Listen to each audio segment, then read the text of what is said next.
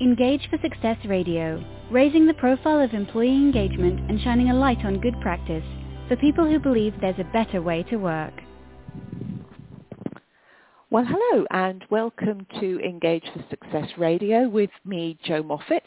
And for those who are less than familiar with who Engage for Success are, uh, let me just tell you a little bit about us. Um, we are a not-for-profit movement and the UK's leading voice on the topic of employee engagement. But our voice is heard uh, far and wide around the globe and we have guests on our radio show uh, from North America uh, particularly, as well as the UK and Europe. Um, and today's guest is, is, is, one of our North American colleagues.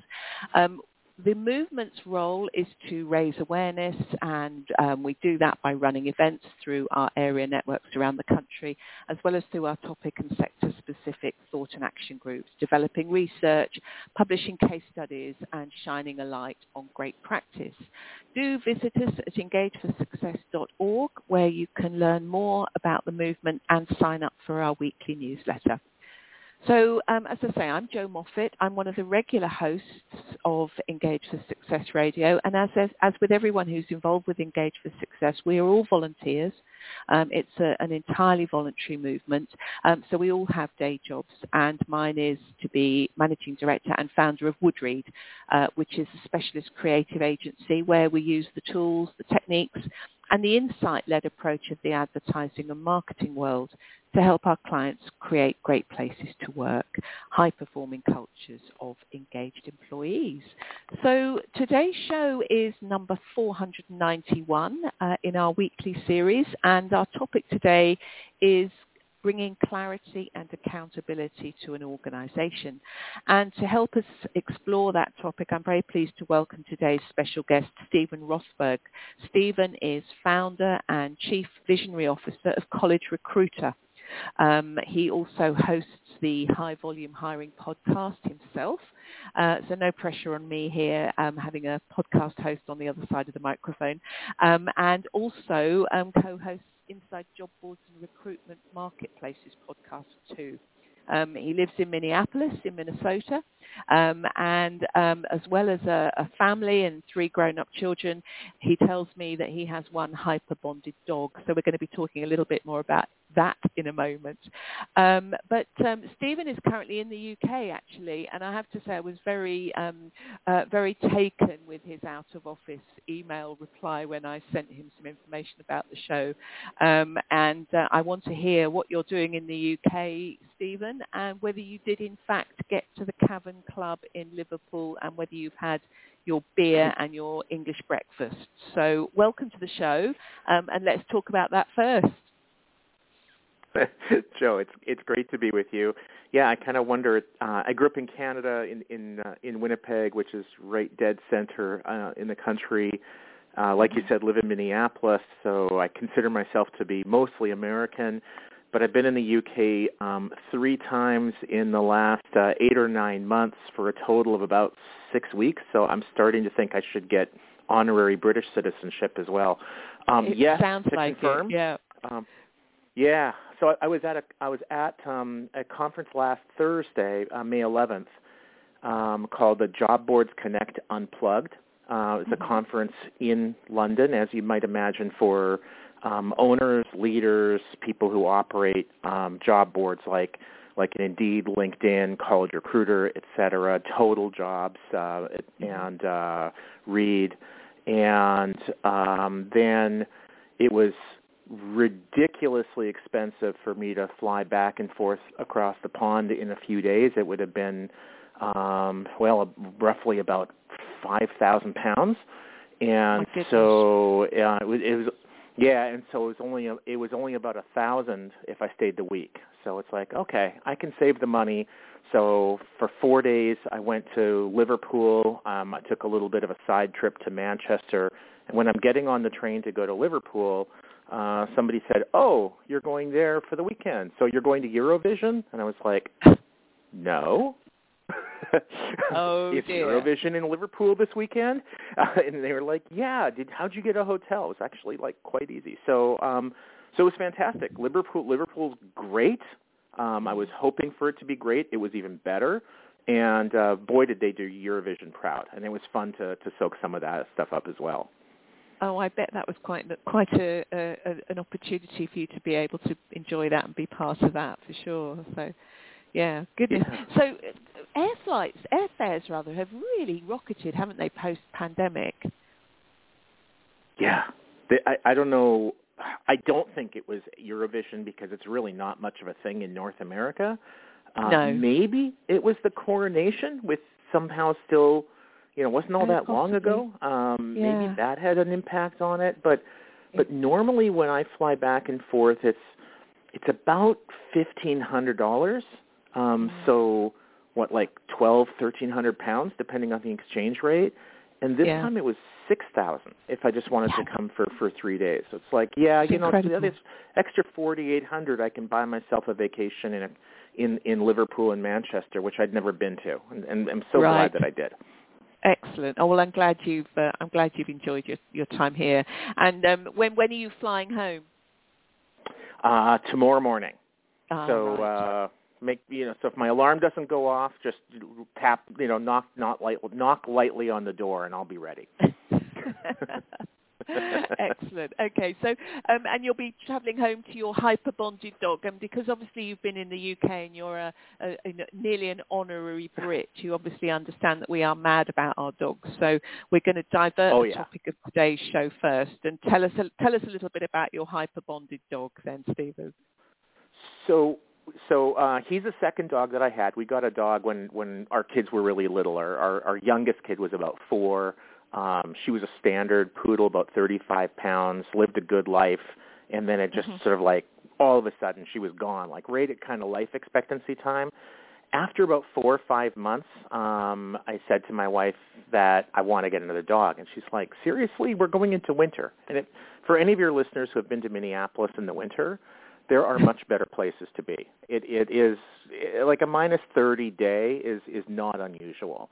And Ooh, she's like, okay. if you want to get a dog at this time of the year, you have to promise that you will take him out um, to go to the bathroom. And it's like, okay, fine. And to my credit, I have every single time in the wintertime, um, other than maybe the occasional travel trip. But I but I definitely lived up to my word.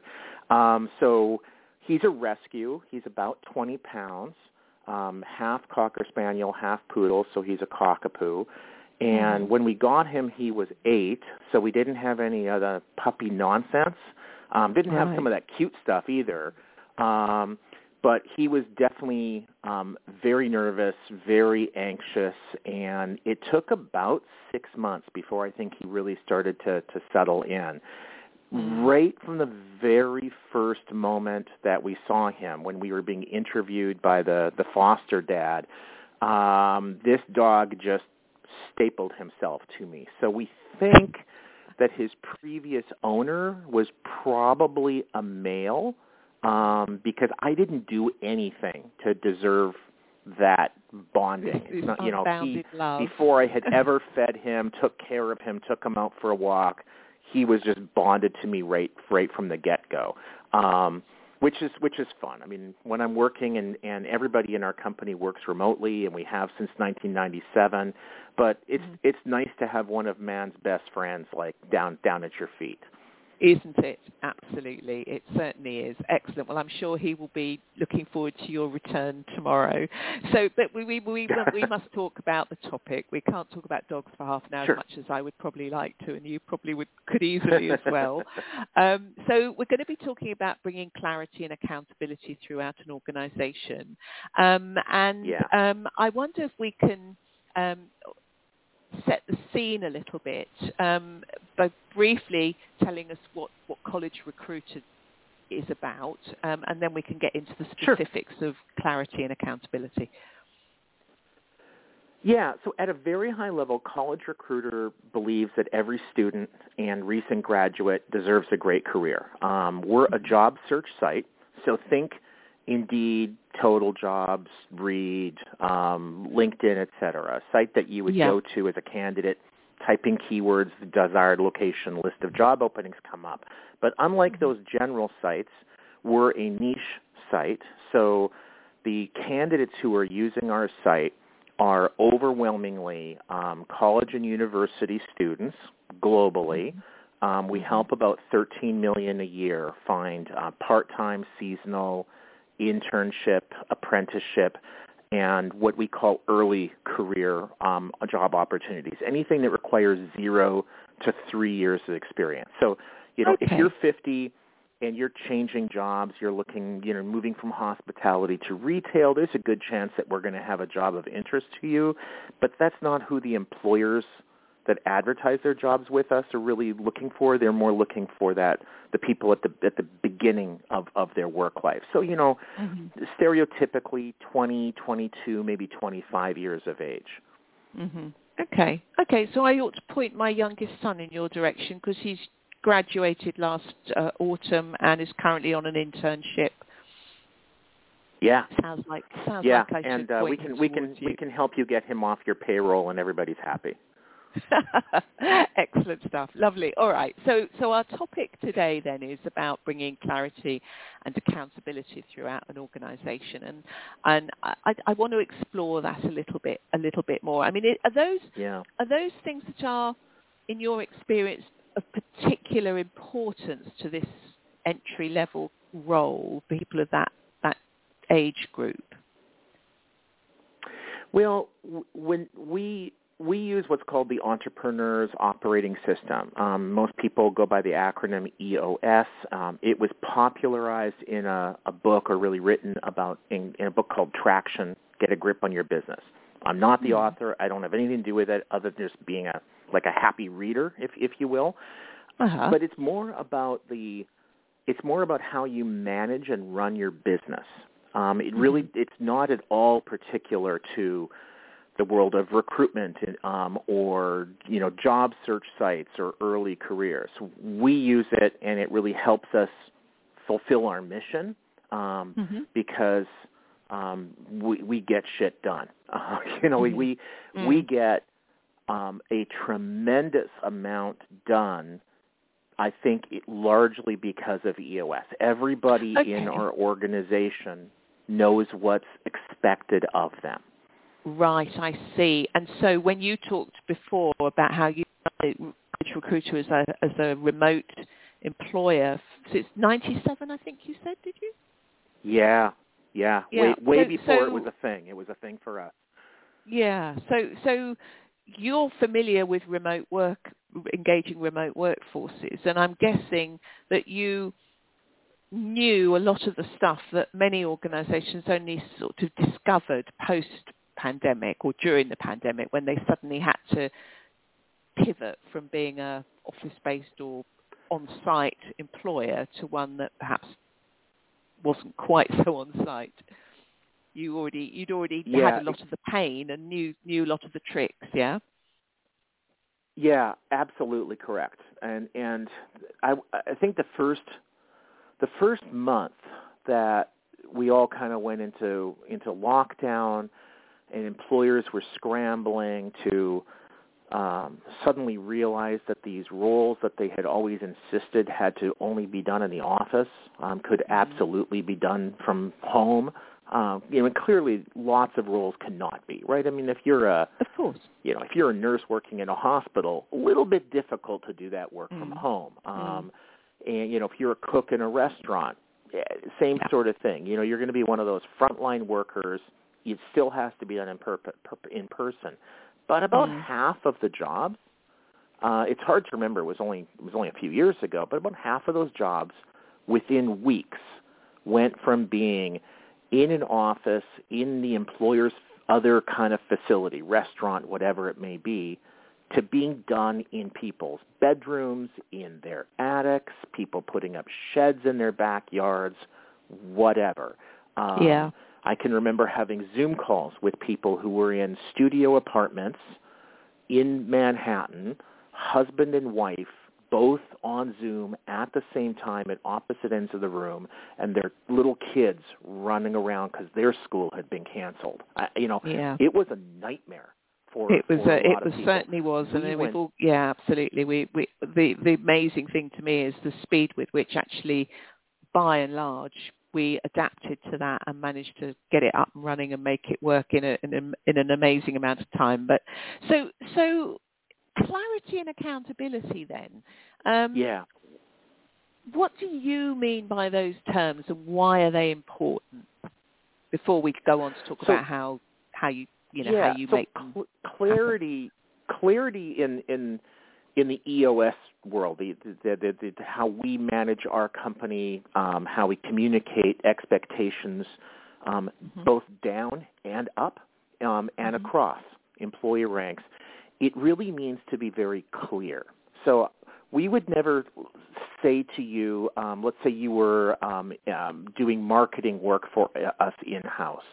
We would never say, Joe, what's expected of you is a new graphic um, for this product soon. Because what does that mean? Well, you know, if you get the work done that you and reasonably believe accomplishes that, I could come back to you as your coworker, your direct report, your manager, and say, oh, well, when I was talking a graphic, I meant something on paper. I didn't mean a PDF. I Mhm. didn't mean blue. I meant red. I didn't mean soon as in a month from now. I meant soon as in by 2 p.m. because I have a meeting with our customer. Right? You know, you just you two reasonable people could differ as to what that means. And if you Hmm. do, there's there isn't sufficient clarity. Now, different cultures, different organizations, different people just naturally at times speak more or less clearly. Um, at this conference I was at, I was talking to one guy who was Austrian, another guy who was German, and another guy who was Dutch. And it was Mhm. hysterical how Americans uh, speak, especially Eastern, like from from New York or for Boston. We speak very clearly, directly. It's just people will say we're blunt, we're abrasive, Mhm. because it's just we Mhm. speak our minds, and and you Mhm. know what we're thinking. To to New Yorkers speaking like that doesn't bother them at all, but the Dutch are similar in that way, and there's actually a lot of Dutch culture in New York. I think that's why New Yorkers tend to be blunt. But if you talk Yeah. to an Austrian, it's like it's like pouring water on a table. It, the conversation just goes all over the place. It's like you know we should do blank, and there's no clarity at all for somebody who's not used to that. They understand what they mean, but me coming from the U.S. or somebody from say Amsterdam wouldn't. So clarity is really important. That everybody should know at all times what needs to be done, who's going to do it, and when it's going to be done. So you don't leave a meeting uncertain about whether your boss wants you to do this today or mm-hmm. next week or sometime this year. And I've worked in mm-hmm. lots of places where that is exactly what happens. And then if you do it in a month, thinking that that's in plenty of time, your boss is never going to get mad at you because you did it when you were told to do it. I mean, you know, if if if your boss wanted you to do it in a week and you did it in a month, your boss is going to get mad at you. But if they never told you that they needed it in a week, they don't really Yeah. have a right to get mad at you. So it's clarity Um, of clarity. accountability of is different. Yeah. Yeah. Okay. okay. Yeah, it's it, it's like is everybody really clear what needs to be done, who, when, um, and then and then also how are you going to measure that? You want it to be objective. You want it to be, you know, that the client accepted it, that the sale was over a million dollars. You know, something that is really clear, not just we improved or it you know it, it's successful because what does that mean um, accountability means um, negative thing a lot of people think of accountability as like they're being punished or they're being disciplined Yeah. not we at all blame. it means Yeah. We. Yeah. yeah, it's it's not about blame. I mean, it can it can lead to that, but that's not really what it's really about. What it means is that Joe says, "Okay, I am the head of marketing, and this is a marketing project, so I'm accountable for it. I'm going to lead the efforts. It might not be that you do the work. You might have five people under you, and you delegate a piece of it to each of them, and then they deliver it. But at the end of the day, you're responsible. If something yeah, goes right or lie? something goes yeah. wrong, yeah. yeah, it's it's on you. And so you always know, you know, Joe is in charge of sales, um, or well, like Joe J O E uh, J O U in charge of marketing. You know, Steven's in charge of this. You know, Cindy's in charge of that. And so you only have one person in charge of anything. There's no such thing as co-owners of a particular task or issue. You always have one person. Okay. Okay. And and just going back a back a step to the clarity thing, is there is yeah. there room in your view though once you've if you give people clarity of what is expected, are you are you still giving them room within that for them to exercise autonomy autonomy and creativity, or or is it very is it very directive and and you know this is it do this do this by then but yeah, that you know, without really any depends. I think more more yeah more on the organization and and the goals, or as EOS and calls the them, rocks, like big big things. So yeah. you might have um, a very something very tactical that. Um, Joe, I need you to call Fred at our customer XYZ by Friday and extend a refund to him with our apologies. Okay? Mm-hmm. There's not much room there for creativity, right? Nor should no. there be. It's very, very much in the trenches. It's very tactical. On the other hand, if you're the head of marketing, we're rolling out a new product in 2024.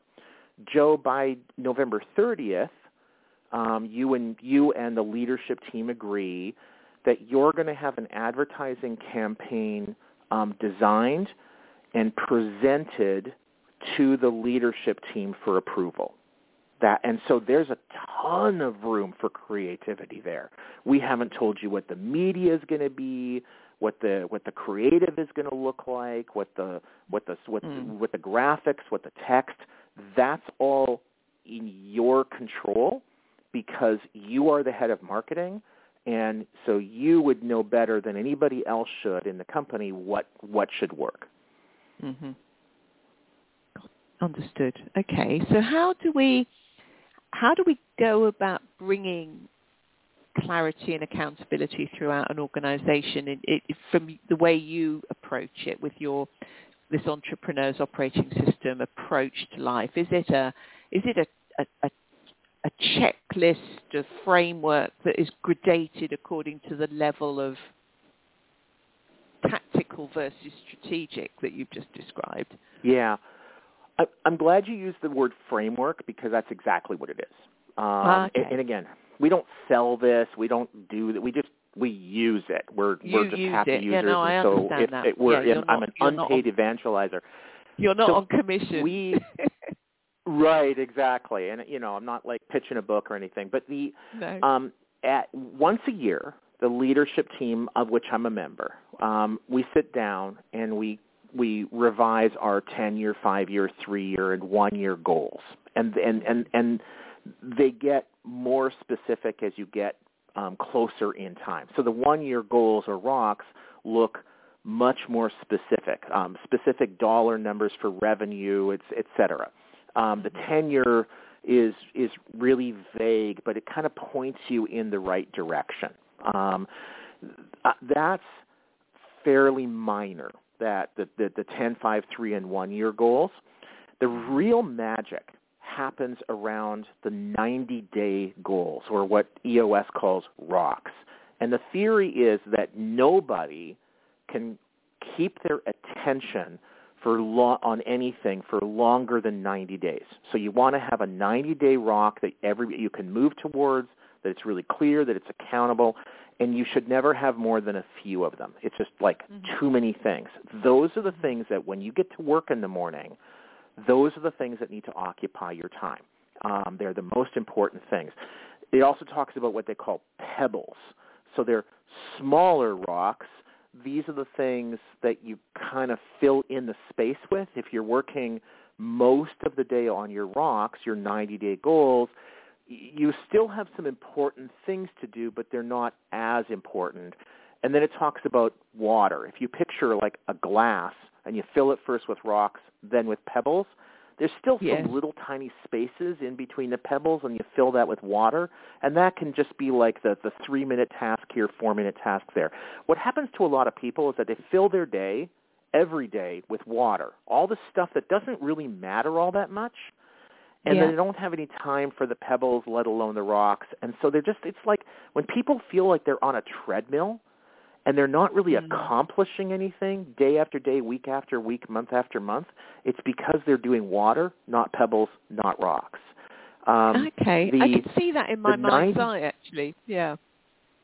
Yeah, the, the 90-day rocks, then every week your team, whether you're a member of the leadership team or the tech team or the marketing team or the sales team or whatever, every week you have what's called an, an L10. It's a, it's a meeting. It's very structured. It's 90 minutes, 5 minutes on this, 10 minutes on that.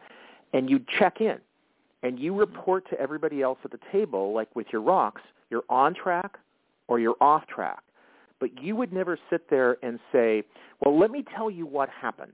Because that's when you get into those meetings with six people, and you have a meeting for an hour, and everybody talks about what they did. And at the end of the meeting, you haven't really advanced anything. You've just No. informed other people. So, yeah, you know, you're kind of on the same page, but nothing got resolved. If there were problems, mm. if you need help with something, nothing happens. So then you end up going from meeting to meeting to meeting to meeting, and you start having meetings to plan meetings. Um, Yeah. With with this, it's just it's very short. If you're off track, if you didn't do something that you're supposed to do, then it becomes an issue.